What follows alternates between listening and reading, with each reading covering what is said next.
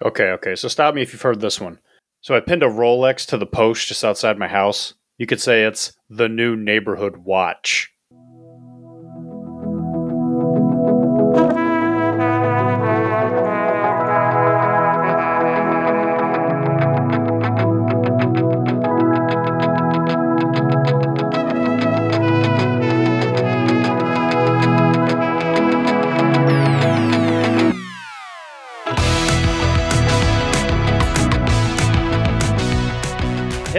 Lady and gentlemen. This is your host, D to the D, Dr. D, reaching out through the supervision free source of infinity interfacing.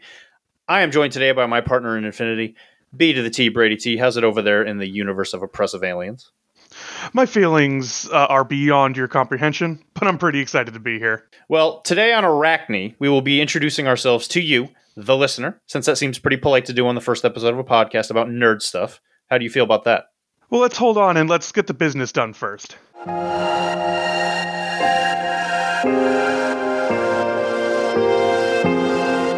Arachne is a part of the Professional Casual Network. If you would like to support the network, please sign up for our Patreon or purchase some hot swag at streamlabs.com for Professional Casual Network. We are also sponsored by F- the Frontline Gaming Network, uh, and would love if you use the link in the show uh, in the notes below to purchase your tickets for any of their events coming up, since it really helps us out. The next one that I know of is ACO, the Atlantic City Open. I don't believe they have any Infinity events, but their 40K and Age of Sigmar events are a really great time. So if you get your tickets using our link, that'll really help us out. And we can never forget our sponsor, Mr. Laser at Mr. Laser at dot square dot site. It's always a mouthful to try and say that. He doesn't have a whole lot of Infinity based products as of yet, but I'm talking to him as much as is you know is appropriate, and I'm trying to get him to make some really cool stuff for the Infinity community. I'm a huge fan of his trays. If anyone has ever had the chance to use one of his trays, you know exactly what I'm talking about. They are amazing. And I think if we can get something like that for Infinity, that alone would make the community a whole lot better. And we'll keep you posted on that.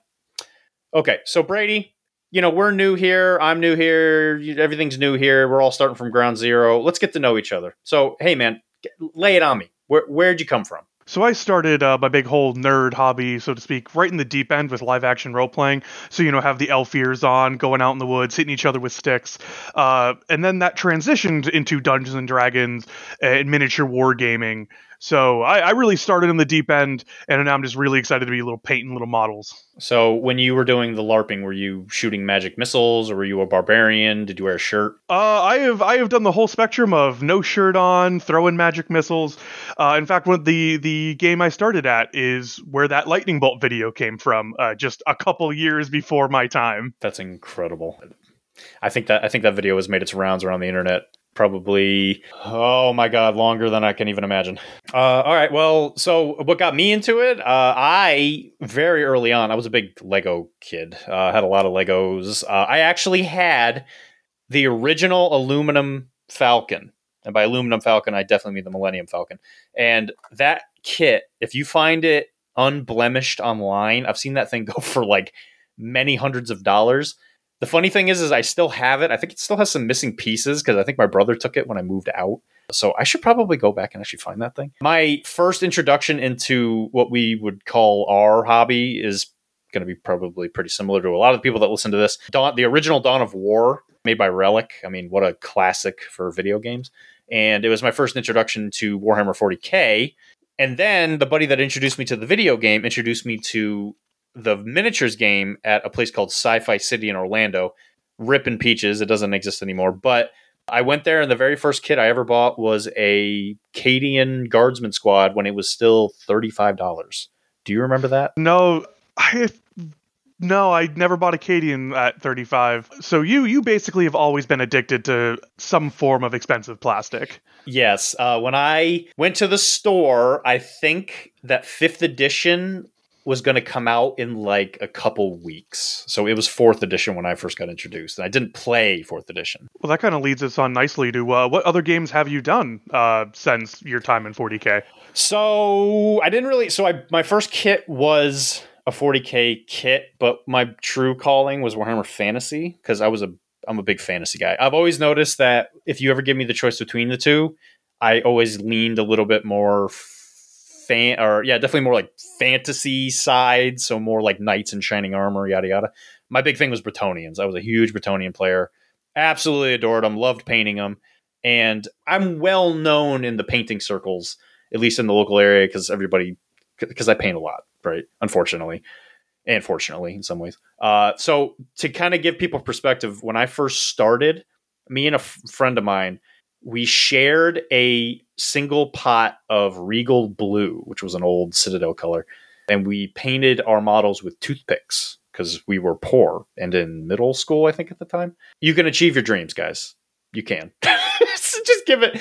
You could you could do anything if you put your mind to it. But at that point, it was Warhammer Fantasy and 40King for like the longest amount of time. Eventually, I got into Malifaux, really, really hardcore. I think it's still the only game I've ever won an event for, which is kind of depressing when you think about how long I've been playing these games. And I remember when I graduated and I was going to college, I started working at a store called Paladin Tech and Games. Again, ripping peaches. Everything, everything I work at and go through dies eventually, which is sad. Infinity N2 came around back in those days. That was where I was originally introduced to it by a man by the name of Alex Kendi. I haven't talked to him in a long time, but he's out there somewhere. I played, pretty sure it was Caledonians at the very, very beginning. This was before fire teams, ladies and gentlemen. Let's just say I've been around the block. I came back and I stopped and came back a couple times because of school but I played a lot of N2. I played a little bit of N3, and I came back for N4, and I've been trapped ever since. How about you? So my big, big game was Warhammer. It still is Warhammer 40,000. Started in seventh. I really started hitting the tournament scene pretty hard in, especially ninth edition, doing tons and tons and tons of events. My last year, especially, was just focused on let's do as many big events as I can. You know, I was able to win at least one GT. I have my sword hanging above my my desk right now. I'm very excited about that still. And then it just kind of hit that point where it's I'm kind of the opposite of you. I love science fiction, so I was kind of starting to look for another game. You know, I, I tried Malifaux and I love Malifaux, but the models don't grip me because I, I still need to have, you know, some dude in power armor standing over someone. So uh, I found Infinity and fell in love with the aesthetics, fell in love with the the models. As we'll get to in a little bit later, just fell in love with the rule set. So I really came in as like a GW purist, and then am finally branching out and seeing the the wonderful world that isn't just Daddy Games Workshop. What made you want to leave the comforting embrace of John John GW? Games Workshop is great. But one of the biggest problems I have is again, I, I, I, like to play and I like to play to win when I'm playing these games.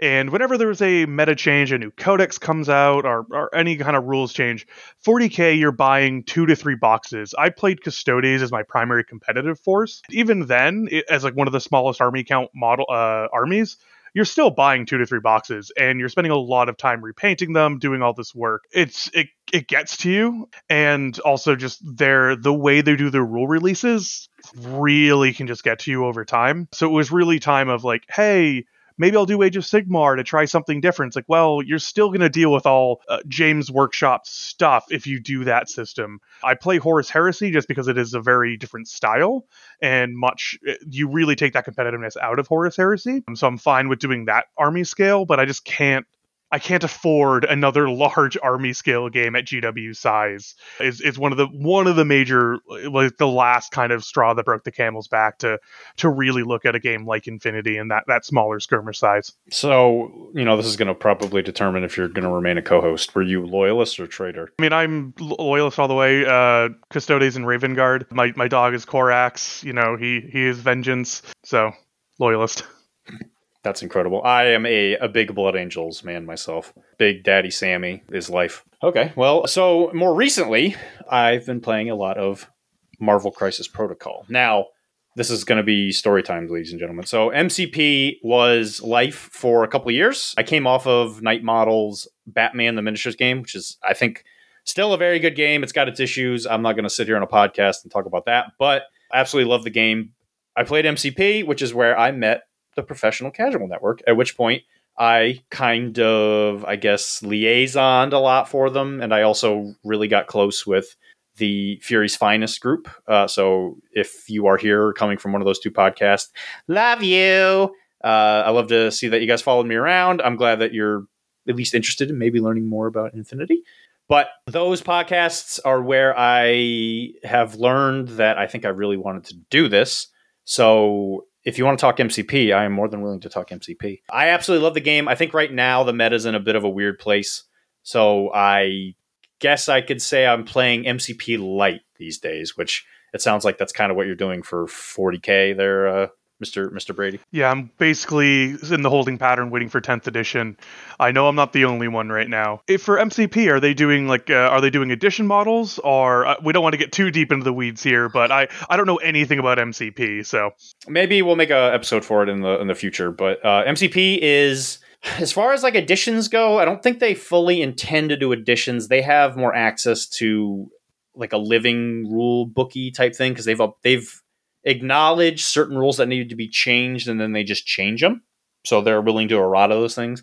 I don't think there's any intention to make another edition. They might do one of those like 1.5 type situations. AMG, the company, recently got a hold of a bunch of Star Wars properties, so I think MCP will. I don't. I don't think it'll be on the back burner, but I think it will slow down a little bit. Again, not to go too deep, too deep into those weeds, but just so you know, we love him. We love the MCP community. At least I do. And, you know, maybe one of these days we'll do a show on it. Who knows? Which leads into our next topic. Why are we here for Infinity then? Well, let me tell you something. As someone who's played it since N2, I absolutely fell in love with the lore. Uh, back then, it was even less complex than it is now. Essentially, CB has done a wonderful job with their RPG.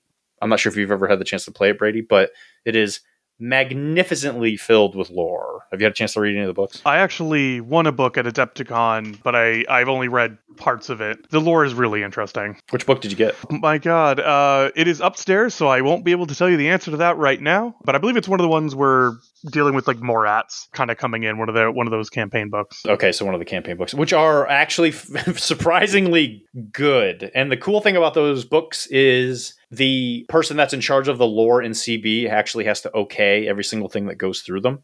So everything in there is lore tight. If you read it in there, it is official, and hope hopefully it won't be retcon. But you know, who, who knows? In this world we live in, are there any are there any uh, systems out there that you know who have been known to uh, retcon things that have been established uh, for many years? Uh, are we are we taking another shot at is it is this like something we're just gonna keep doing, taking taking jobs at Star Wars? At Star Wars, I wasn't even talking about Star. oh, you fooled me. You got you got me with the unexpected right there. All right, so obviously we're here for Infinity. We love Infinity. It's a magnificent game. It has definitely changed over the years, so this might be kind of fun, right? So you have only been around for N4, is that right? Yeah, I think I did like a demo game of N3 before before the Rona. I, I've all in on N4. Oh, so it'll be fun. I'm sure I'll have a chance to hit you with a little bit of the systemitis, the rulebook edition itises as we go. Through. Old man yells shows. at young hitman.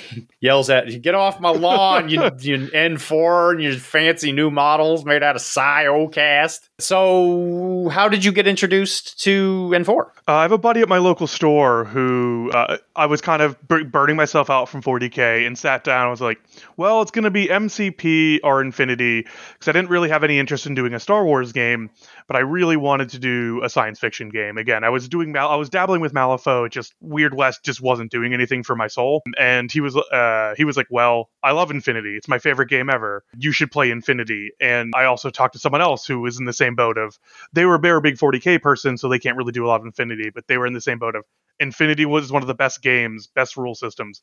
Go play this rule system. So I was like, okay, I will I will buy a box of Unidrones and buy a combined army starter box because I love the look of the Umbra and wow, these models all look really cool and everything is really cool and exciting. And so that's kind of what like got me into the door, especially because yeah, you can build a whole army with I, I think I wanted to say I spent 150, maybe $200 because I wanted to buy some, you know, some models for me, some extra little like bling, but you could probably start for about 150 bucks or so, which is a really nice like, okay, I'll give it a shot price point as somebody who has a brutal addiction to uh, choices, I guess is probably the best way to put it. I've noticed that as soon as I choose a faction, I'm like, I got just, I just have to have everything. Oh, is that out of print? Got to have it for some reason. My brain won't allow me to not be able to run a single thing. I, I am forcing myself to be good because I, I will do that a lot in Warhammer. I will I will like buy. Uh, I remember when I'm waiting for a codex to come out at an edition shift. I I bought like two of every box of Custodes and be like I'm ready for the new codex, so I can just build and paint and be ready to go competitively. Infinity, even if you wanted to do that, it's like maybe two or three boxes, especially because of the way you just have different loadouts and the more proxy friendly nature of Infinity. How did you? I don't believe you mentioned exactly how you got into it. I remember you mentioned the game store. So I was working at the store. I was just a I was just a lowly clerk, and another person. I don't remember if he had been hired at the time, but he eventually did get hired. He brought in Infinity, and at the time, Warmachine was like the big the big game, right? Because this, well, again, this might have been before you because this happened like right before seventh. In that sixth edition era of 40k, things were getting a little strained between the people in GW other games. That's when they kind of started popping up.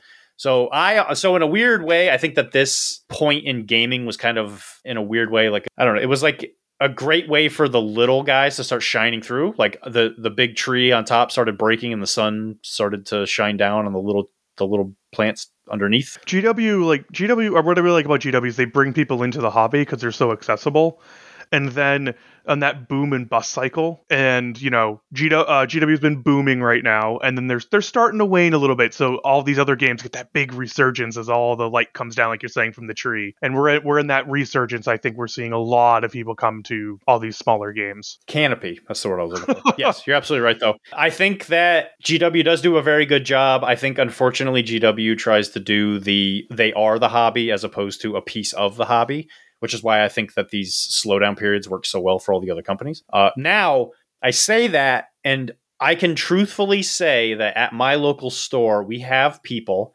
that played Infinity first, and they started with Infinity and didn't go the route of GW. That has become more of a regular thing, which is incredible. Yeah, that's I I don't think I know anyone who started with Infinity uh, the biggest one I hear is like, "Oh, I started with Warhammer Fantasy Battles," and I'm like, "Oh, okay, I'll get your arthritis medication for you," but n- never with Infinity. It's and we say this just to date this podcast. They've just started releasing some more of the information for the re- the redo of Fantasy, and they finally revealed the base sizes. As soon as that ha- as soon as that hit, my heart like skipped a beat. Right, my little heart monitor that I keep next to my bed. I'm an old old man uh, who played Fa- Warhammer Fantasy back in the day. I admit I got a little excited. I don't know if I can go back to it, especially since CB's got Warcrow coming out in the horizon. But it was nice to see some. You know, it was nice to see your old love. You know, even though you don't, even though you don't have the same passion for her. All right.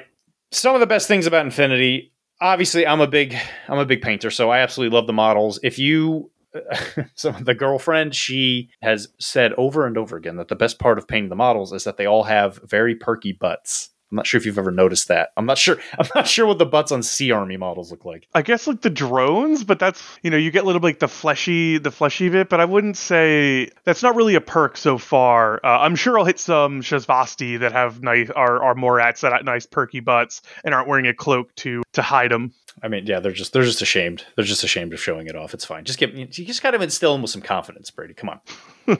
well, they're the metal models have no uh, have no shame in pushing through the paint, no matter how much varnish I put on, and and showing the metal underneath. That's been my my recent painting journey with Infinity. My only downside with metal models. So you aren't used to metal models because you're coming from the period in 40k where they didn't have that much model or that much metal left. I don't I don't think GW has any metal left in its line. It has some res like some of its failcast still left in its line, but I avoided all of that because I I hate myself but not that much. Yeah, I I I've tried, you know, some simple airbrush varnishes like a layer or two and I, I've really come around to the I have to take the as much varnish as I can and just like dunk it in if I want these paint jobs to survive with metal models. I mean, you could always just use like a UV resin and just completely coat it so it looks like a, a bug trapped in amber. Okay, now we're now we're getting too five head.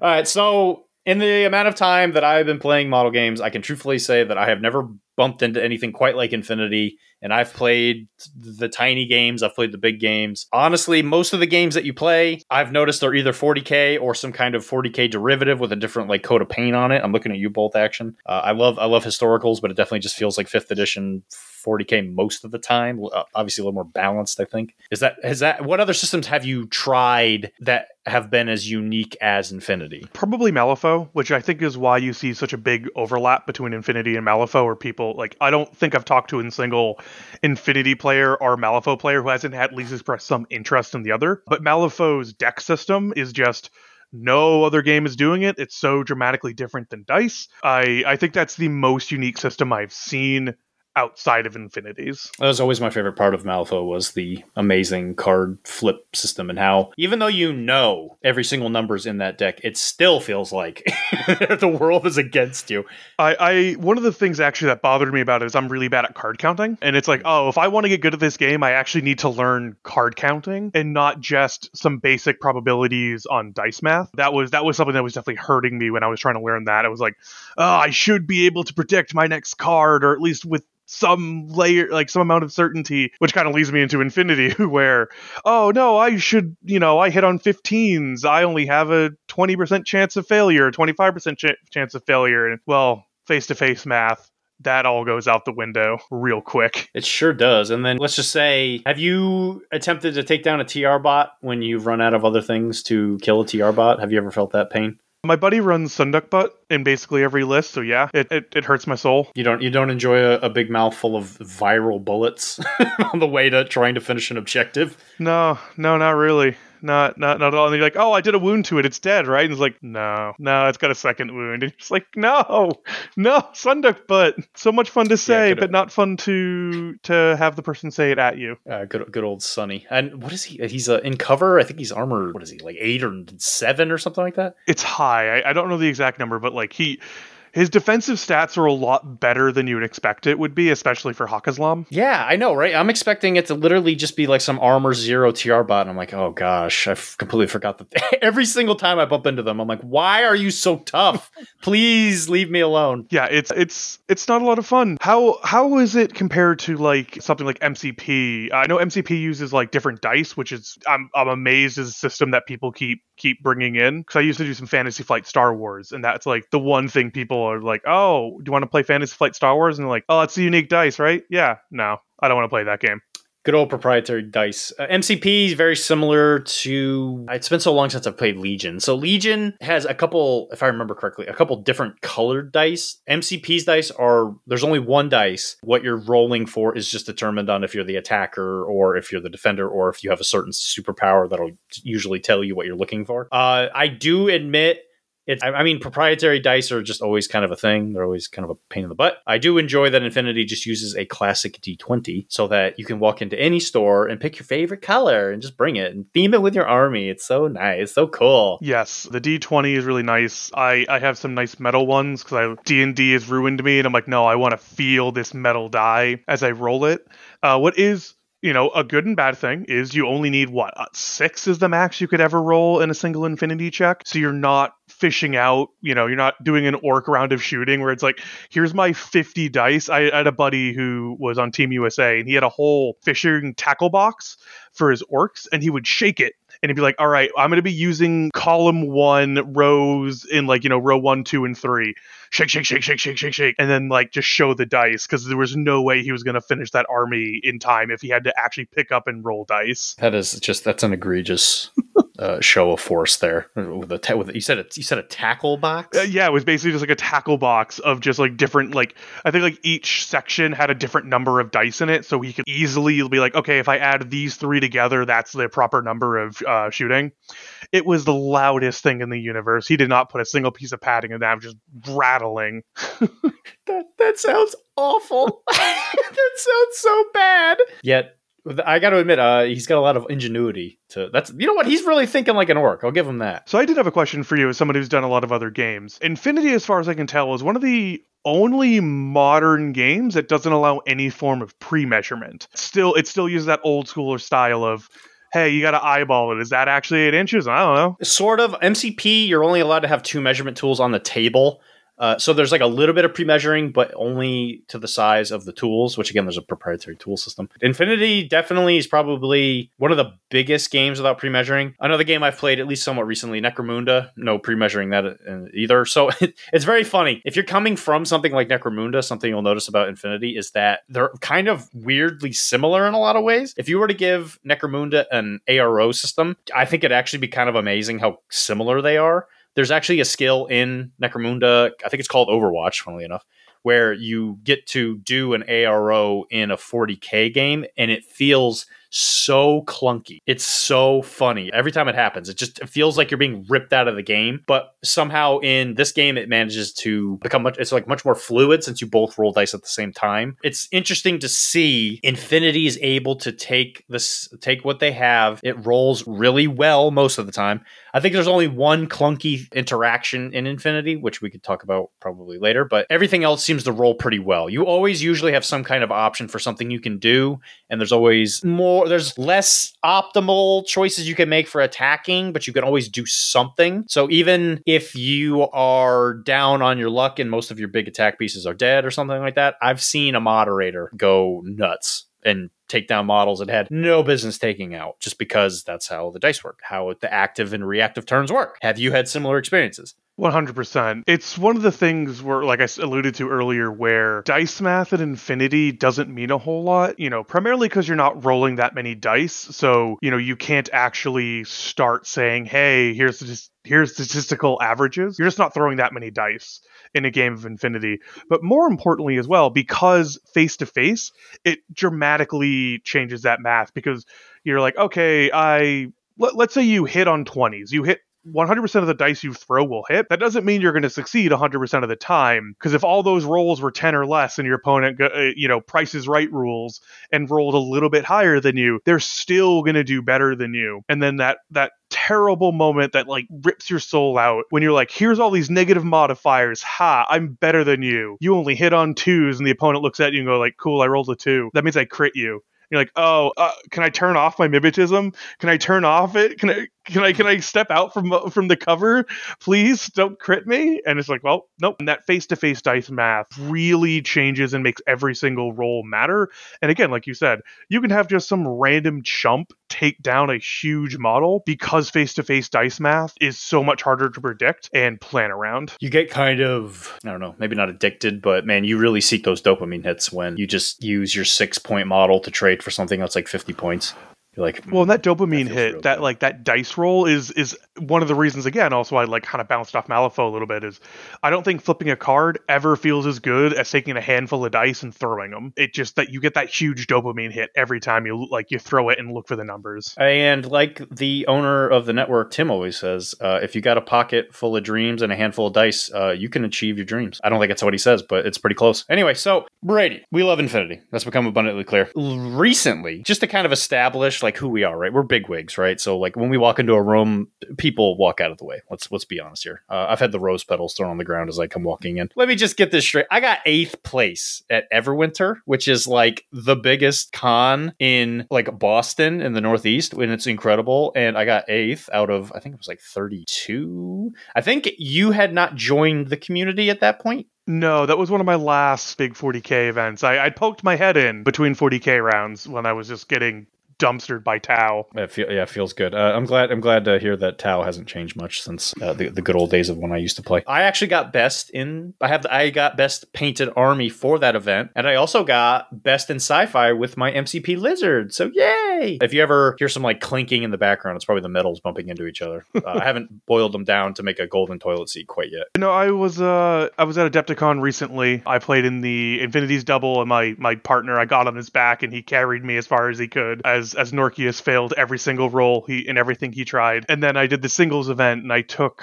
20th or 30th. I was I was overall very happy because it was my first singles event. I I run events in the area. I run events at Queen's Gambit. We'll be announcing event in June at some point. I'll be running Iron Weld, which is the next event from the whole Everwinter saga. And maybe this time you'll get the real award you're looking for, which is middleist place, which is my favorite, my absolute favorite award to give out in any kind of tournament. So I'm glad that you've mentioned mentioned the greatest award that's ever been created in the minds of simple man. Ladies and gentlemen, if you run events, make sure you get rid of one of them and you need to replace it with the middleist. Now, uh, you know what? As the leading expert for middleist, do you round up or round down? I kind of look at where everyone else is placing, but usually I would round down. I think that's probably safe, just because that person probably needs it. So, what, what? Where did the concept of middleist come from? I, I when I when you told me about it, I absolutely fell in love with it, and it is now my goal for every event I ever go to because I can't roll dice effectively for an entire event. Usually, they give up on me and I run out of steam. What? Where did this come from? Like all good ideas, I stole it. Cardin, who runs 40k events at Midgard, where we'll be playing some Infinity in the coming weeks or so, he he had it as a prize, and uh, I think I actually even won it. I was just like my head whipped around. It's like this is the greatest thing ever. It gives you have a lot of the like the smoking boots in the first place to give people who are either doing really badly or really really good. So you get that weird animosity in the middle because people are like, oh, I'm not going to win anything. So either they give up or they get a little toxic because they're really trying to like eke out maybe a little bit higher to maybe get that third or fourth. So you throw that middle list in, and it gives those people who are one and two or you know one and one, and they're like, oh, I can go for a prize right now, and and it's such a dumb prize because so you you can't like math it out, you can't game it out. I love it so much, and again, you you were fighting hard for it, and you were what? I think you were one off, one too high. I think you suffered from your own success. I did. I was burdened by my own success, and I think I got one spot above it. But I'd bring it. I'd bring it into any any kind of tournament format. It's just a great way to. I'm also just a big fan in general of you should always have your prize pool be as I guess deep. I'm trying to think of the right word, but I, I would rather have less prizes in first, second, third, and have a lot of people have a chance to win at least something. So unless like we're going to like LVO or some other huge event, just we're all here to play plastic toy soldiers for fun. Let's not take it too seriously. And also, shout out a big shout out to CB one for making the game. Two, their prize support when you ask for it is incredible. It's so weird So to have a company good. that's like, no, we'll help you out. We want to promote our game, and this just makes people happier. And like, you ask GW, uh, sorry, company I can't, uh, James, I can't mention the names, but hey, can I have prize support, James? No, your prize is getting to play our game. do you even take the? Do they even take the time to say no, or are they just? I've never reached out, but I have to assume it's silence. Yeah, I imagine so. Not to not to rip on GW too much, but it's just it's the big boy in the room. You know, you got to poke fun at him. And again, I still play. I still play it. I'm still. I'm really looking forward to 10th edition. So, you know, they're the big boy in the room for a reason. Maybe you'll have to run us through it in one of the episodes here when it does finally come out. Yeah, do a whole comparison. But yeah, uh, so you're you're coming to the event in in April, correct? I am, but first, let me go over my Adepticon experience. While I was there, I bumped into you. Yeah, we bumped together the first night, I believe. We did, and we had no idea, hadn't even planned it. That was before the thoughts of this had come up. But I think next year we'll have to make a more uh, concentrated effort to present the greatness that is Arachne. Yes, we will. Between all my different painting events.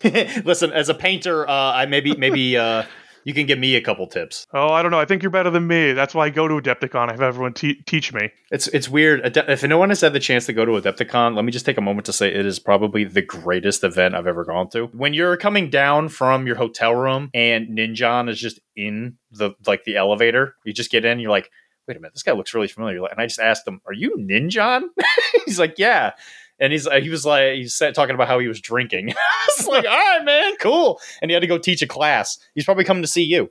Uh, I had back to back classes with uh, Vince V. Uh, absolutely fantastic teacher. Good choice. Yeah, Vince's stuff is amazing. So anyway, at Adepticon, there was this new release called the Bakunin Observance Box. I'm sure it'll come up at least a little bit later, but I'm a big, big Nomad player, or, or at least I'm at least Bakunin player, I guess. Uh, playing Bakunin as much as I did before the Observance release, you played a lot of Riot Grrls, and you didn't really play a whole lot of other stuff other than Riot Grrls. You were proud to have Riot Grrls. Now there's options. I have been loving it. It's been amazing. The new Bakunin stuff, I've been having a lot of fun with it. Learning some of the combos. It's really fun to be able to use a little bit more of the observance stuff. It's amazing what a frenzy discount will do for your expensive units. Shout out to Moiras. I'm sure we'll probably go over an episode of some of the stuff I've learned, much like how we're going to talk about Sea Army, I'm sure, at some point but huge fan of all that stuff it's super just it just supercharged my love for the game which is one of the reasons why this podcast came, came into being because right now i am just on fire to play the game and i want to talk about it and you're the poor sap that's got to listen to me Basically, I mean, I'm I'm kind of in a similar boat of you know I I don't you know take one toe into a hobby. I jump I dive in head first. I I have a whole set of MicroArt Studio terrains for my first terrain board. I just have to glue it together. I did the easy part. I bought it. Now I actually have to do the hard part and build it. I, I have both those event inclusive models, uh, Bakunin. They look really good. I'll, I'll be excited to try out some different paint schemes, but y- you can keep the nomads. That's fine. Uh, it's all about social convergence and divergence at the same time there, bud. The next event coming up, Ironweld. Boom. Uh, I will be there. I will not be at the Infinity table, unfortunately. I have to help out with some of the MCP stuff, but after that, I am full time Infinity all the time. What are you doing at Ironweld?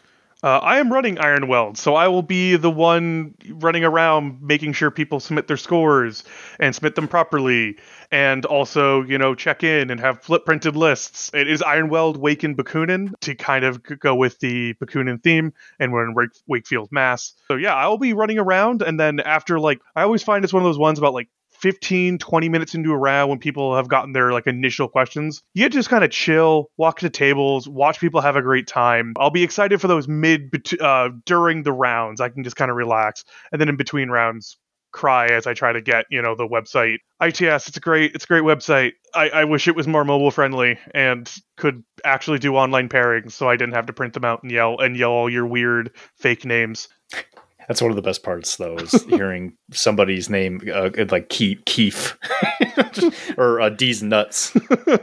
people people had some very interesting names. I think you can keep changing them. I don't think there's any limit of any amount of times you can change them. So I'm about to release a great evil upon the universe, ladies and gentlemen. If you make an ITS name, I'm pretty sure there's not a character limit. you can make your name as long as you want it. it won't stop you. if you if you do that for Waken Bakunin, I you'll you'll get me to say, you know what? If you guys sign up and and you know show up to the event, especially if you bring a table, help help bring in a table terrain. I'll say whatever stupid name. I'll say that stupid shit you want me to say. Hey, you heard it here first, folks. You, you might even get like a shout out if you win. You know, uh, so make sure it's a really funny name that you want to you want the entire internet to hear. Oh, of course. Uh, I, I hope one of the things that we can do with this podcast, like one of the reasons I'm really excited, is Infinity, especially, is so local scene dependent. So you know, after our game, uh, after our tournament in April, I want to bring that person on and, and talk to them.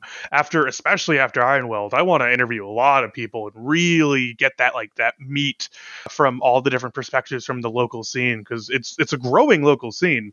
So I'm really really excited to to get to talk to those better players because I am I'm a firm fight for middle list uh, right now. What are what are you kind of excited for for the, like the future of not just the events here but like the podcast going forward? My aspirations for this podcast are we're going to talk we're going to talk infinity oh yeah baby we're going to talk lore we're going to talk rolling dice we're going to talk about events we're going to talk about games that are kind of surrounding it kind of like rem racer and all I'm, ex- I'm so excited for rem racer one of the things i really want to do on this podcast is interview other people that aren't necessarily not only fantastic gamers but also like hobbyists i know a lot of very good hobbyists out there honestly I just want to bring those people on. Maybe we don't even talk about the hobbying part of it, but I really want to know the people. Like what is it what is their nerd nerd story? You know what I mean? Oh yeah, totally. And so I want these I want a couple like recurring character like a recurring cast, a, a couple people that are come in willing to give some of their opinions about things, yada yada. I do want to go over things like how to enhance your hobby in ways that don't necessarily revolve around what goes on on the table. As an idea, I would like to talk about like how can you get a spouse involved in the game? Maybe they don't really want to play the game, but lots of spouses love to get involved. They love the community aspect of it. Maybe they don't really necessarily enjoy the gaming part of it, but the hope is, is that when you listen to that episodes like that, right? Not only can we improve your interactions with dice and the people around it, maybe you'll make new friends, but maybe you'll get a couple new ideas to make like just kind of like your life in general better. You know, you can improve your who knows who knows the sky's the limit really and so obviously we're always willing to take ideas so make sure you give us a couple ideas if you think you have a really cool episode idea See, I was really hoping you were going to say we are going to do just a painting episode. Again, we're not going on we're not going online, so I just, you know, just an hour or two of just pure silence. You just hear a paint sh- a paint bottle shake, hear the brush swish, hear hear like a swear when you mess up. what noise does it make when the Nuln oil the open pot hits the ground I have not ever spilt into an oil, but I uh, I had a buddy 3D print like stands for them. So whenever I'm using it, it goes in there because I will never, I will make sure I never spill a bottle of Nuln oil and never drink my paint water. I've never done those two things and I'm never intending to. That's one of those things I've never understood. It's like, why is your drinking water so close? That doesn't make any sense. like, don't do that. I, I even ended up buying that like that really stupid James Workshop uh, water pot thing. Granted, I also like it because like I can't knock it over, and in theory, like the ridges are nice, but like it's all matte, so it like gets the water off a little better than like a really uh, glossy mug. But yeah, I've I've never understood someone who's like, oh, I, I drink my paint water. How? Just put them on opposite sides of the table and you're fine. It's a humble, humble brag, I guess. So they got, they got, to, they got to talk about something, I guess. No, this is this is why this is why people listen to us because we haven't drank our paint water. So just big flex. Come, come in here for big strategies on how to separate your drinking water from your painting water. Congratulations, you've done it. You know, if you do it for a certain amount of times, we send you a certificate and a coin of I don't know if sobriety is the word. Uh, you probably you're gonna feel something if you drink, if you drink enough paint water. So you probably need a sobriety coin for that. We're not going to do painting competitions. We're just going to do like, hey, we know you have a problem with your hobby. Here's how to not spill your Nuln oil and not drink your paint water. Here's your sobriety chip. Great job, man. You know what? Maybe we'll do have to do like a video or something they get to watch. Like they've earned it, but they got to pay for it first. There's a paywall for that kind of stuff. Oh, that, that's that's Patreon. That's like a third, fourth tier of Patreon right there. You got to be a professional cake sitter for that one, there, folks. All right, Brady. It's been fun, but hey, the first episode's in the book. Brady, how you feeling? I am feeling really good. Uh, just we we got to make sure we don't lose the book. Uh, put it up on a nice high shelf and leather bound. You know, in a weird way, I think that this is the perfect opportunity to really invest in like one of those leather covers. You know, just really, really, really splurge. You know, really just make it feel real homely. Turn this book into a home. You know, that's what they say. Find find a nice person. Just just flay their flesh. You know, just boom, got a nice got a nice book. Oh, sorry. Uh, not not alien talk anymore. Yes, r- cow leather. Yes. D D. Oh, this is this disgusting, disgusting alien talk. All right, guys. If you can give us a five star review on your podcast player of choice, I can't express enough gratitude if you could do that. Also, don't forget to check out professionalcasual.com and look at all the other stuff this network has to offer. We got hobbying blogs written by yours truly. We got live play RPG sessions. We got MCP podcasts. We got live Twitch games for MCP called Oh Wait, the Power Phase. And heck, we even got a boat. We know how much you've been wanting one of those. Please, guys, uh, give us reviews, share them with your friends, family, even if your pets have phones. I know Corax is listening to me this whole time. You can listen with them.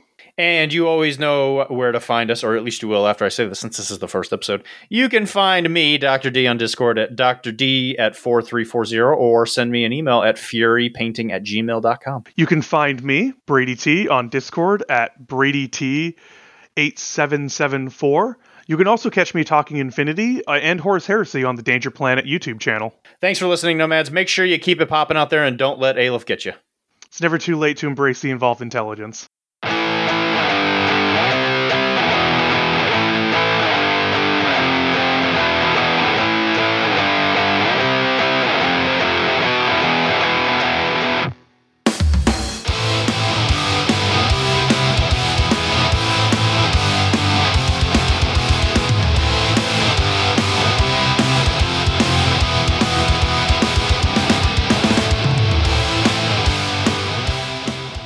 Thanks so much for listening. If you enjoyed this show, check out all the other great shows here at the Professional Casual Network. Like what, Danny? I'll tell you. On Mondays, we've got the Lost Omens podcast, our Pathfinder 2e actual play, hosted by me, playing through the Extinction Curse AP.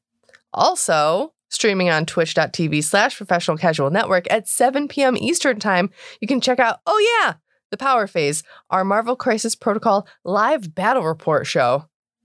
On Tuesdays, the podcast version of Wait, Did I Roll a Wild? Our Marvel Crisis Protocol vlog is available. On Wednesdays, alternating releases on the Patreon, we have Settling the Southlands, our homebrew Wolfthorpe actual play, and The Slithering, a Pathfinder second edition actual play.